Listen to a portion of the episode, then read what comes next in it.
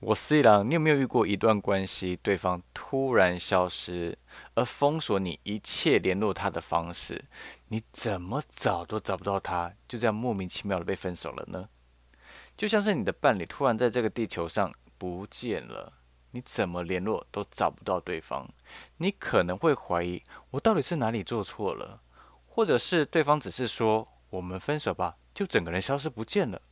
而今天要谈的就是消失分手。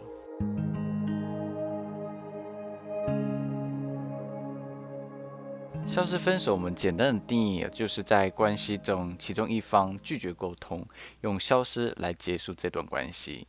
嗯，这个其实蛮常见的，因为它不只会出现在恋爱关系上，有些人也会用消失分手来处理友谊关系哦。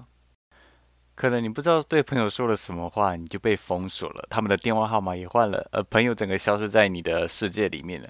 我觉得这个很有趣耶，因为这个很常出现在我的生活周遭，就是朋友会封锁另外一个人，呃，看不到贴文啊，看不到现实动态啊。可是发生在感情上面的话，大家的那个。反应又会不不太一样哦。我小时候有看一些乡土剧哦，大概剧情是：爸爸有一天在主角小学五年级的时候，突然离开家里，消失了很长一段时间，只剩下主角跟妈妈一起生活。直到主角二十岁之后，爸爸回家了，妈妈问爸爸：“为什么什么都不说就消失了呢？”而爸爸则回答说。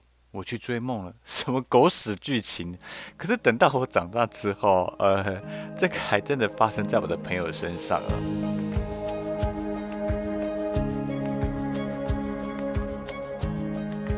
接下来的节目会分为两个部分来解释消失分手。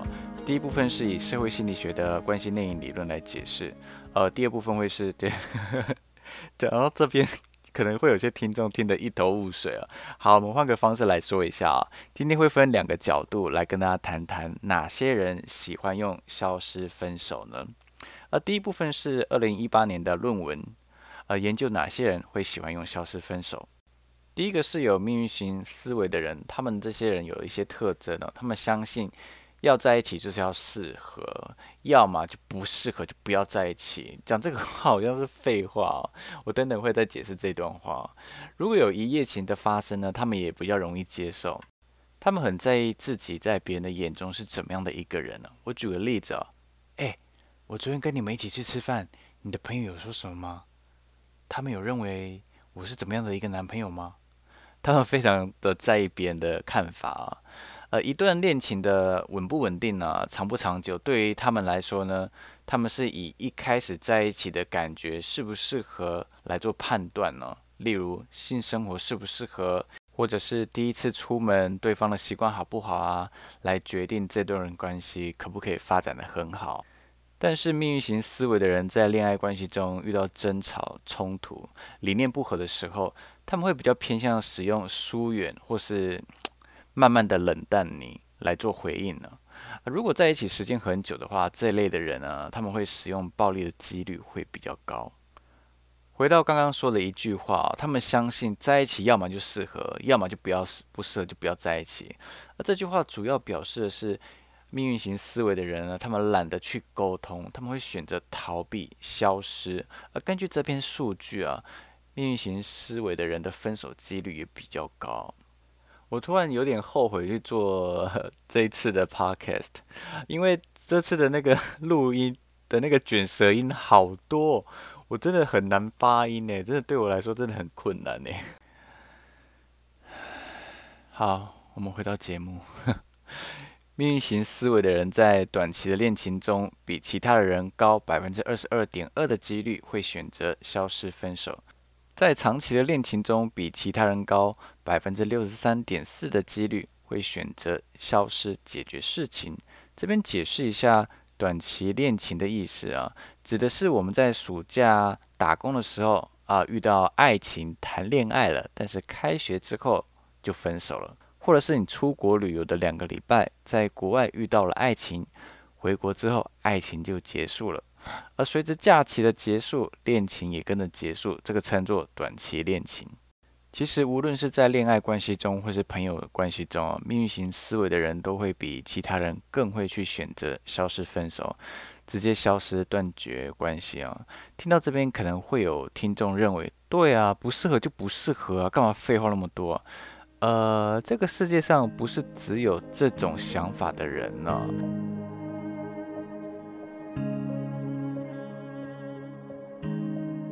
而接下来我们讲另外一种类型哦，称作成长型思维的人，而是一个完全与刚刚提到的是不同类型的人呢。他们会选择沟通，一起成长，而认为感情是可以经营的，可以透过沟通变得更好，而不是不适合就直接分手的那一种。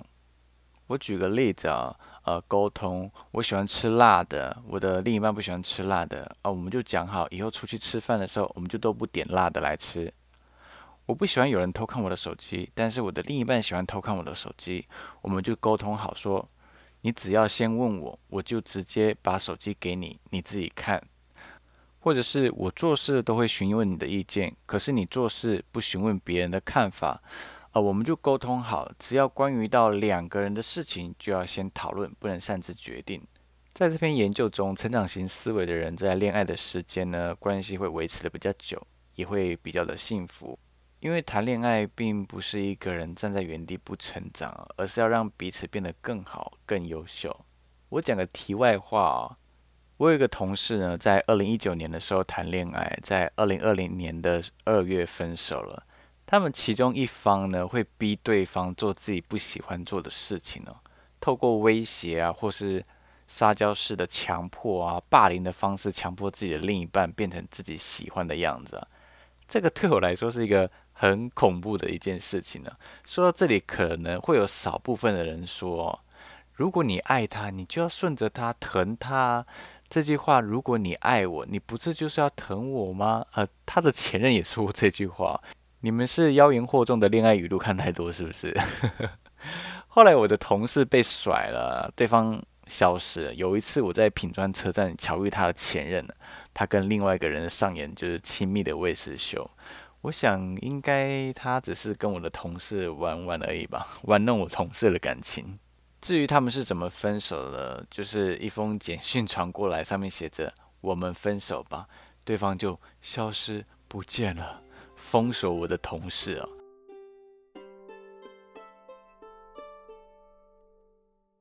这边要提一下，一个人的思维模式不是一定的，也不就不是固定的，不是说你今天就是命运型思维，你就永远都是这样子。你想要改变的话，也是会慢慢的改变了，而且自己会非常的难察觉到自己是命运型思维还是成长型思维的人呢。这个还是要透过你的行为才可以判断了。接下来我们来看看第二部分，用另外一个角度来看消失分手。这是一篇在二零一九年的论文呢，调查的对象是十八到二十九岁的人。在这段研究中，一段恋情如果是在网络上开始的，被消失分手的几率会很大。我举个例子啊，例如你跟你的另一半是在交友软体或是线上游戏认识的，被消失分手的几率会比较高一点。而根据访谈的统计哦，有趣的是，如果你们是在哪里认识的，就会在那里分手。我举个例子啊，如果你是在脸书认识的，你们就会在脸书上说分手。与二零一八年的论文有相同的地方，就是短期的恋情也很容易出现消失分手。研究中有有统计出五个为什么要使用这样的分手方式呢？第一名是他们认为很快很方便，不用去面对对方的情绪，对方也不会纠缠；而第二名是因为没有吸引力了。啊，这边要解释一下啊，这个研究的对象是十八到二十九岁的人，有许多是网络交友谈恋爱啊，因为网络交友没有马上的与网友见面，所以对方做错什么事情呢，吸引力就会马上下降，会没有感觉啊。呃，我这边要语重心长的跟听众说，有些人呢，因为玩游戏谈恋爱啊，交友软体谈恋爱，我希望你们抓住一个重点哦，就是见到本人之后再决定要不要放感情，不要因为内心孤独，在网络上就被文字语音给迷昏了。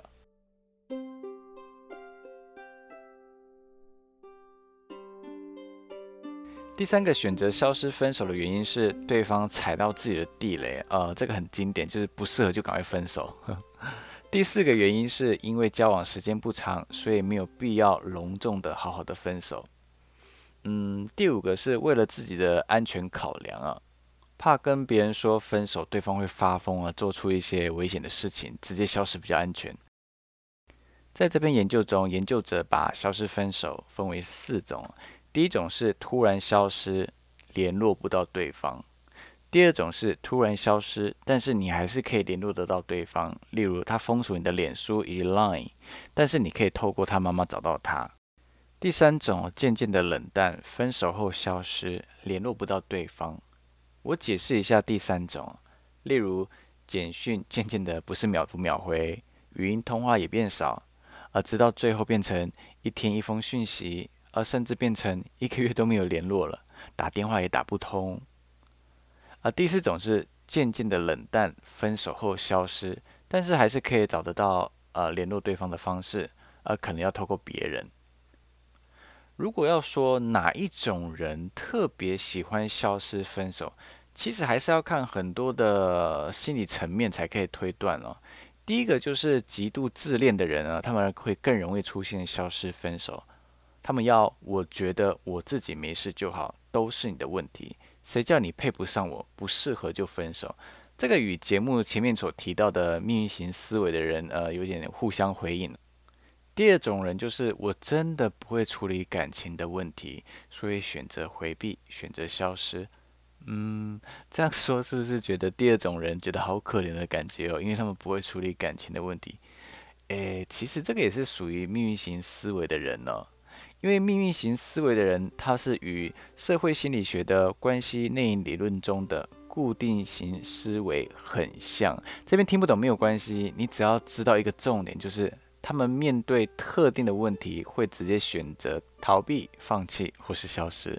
第三种就是大家所熟悉的欺骗感情的人，他对你没有感觉之后就突然消失了。他们常常会用“我这样子做，这样子消失是为了他好，我是不想再继续伤害他了”这样来安慰自己啊，或是跟朋友说啊，来降低自己的罪恶感啊。如果你真的遇到消失分手的人，真的不要难过，你就当做他真的死掉了。在节目的最后，如果你想知道这次的节目有参考哪一些文献，可以在节目的文字叙述中找到哦。还有，如果你喜欢我的节目的话，请记得分享给更多人听到，并且订阅我的人生。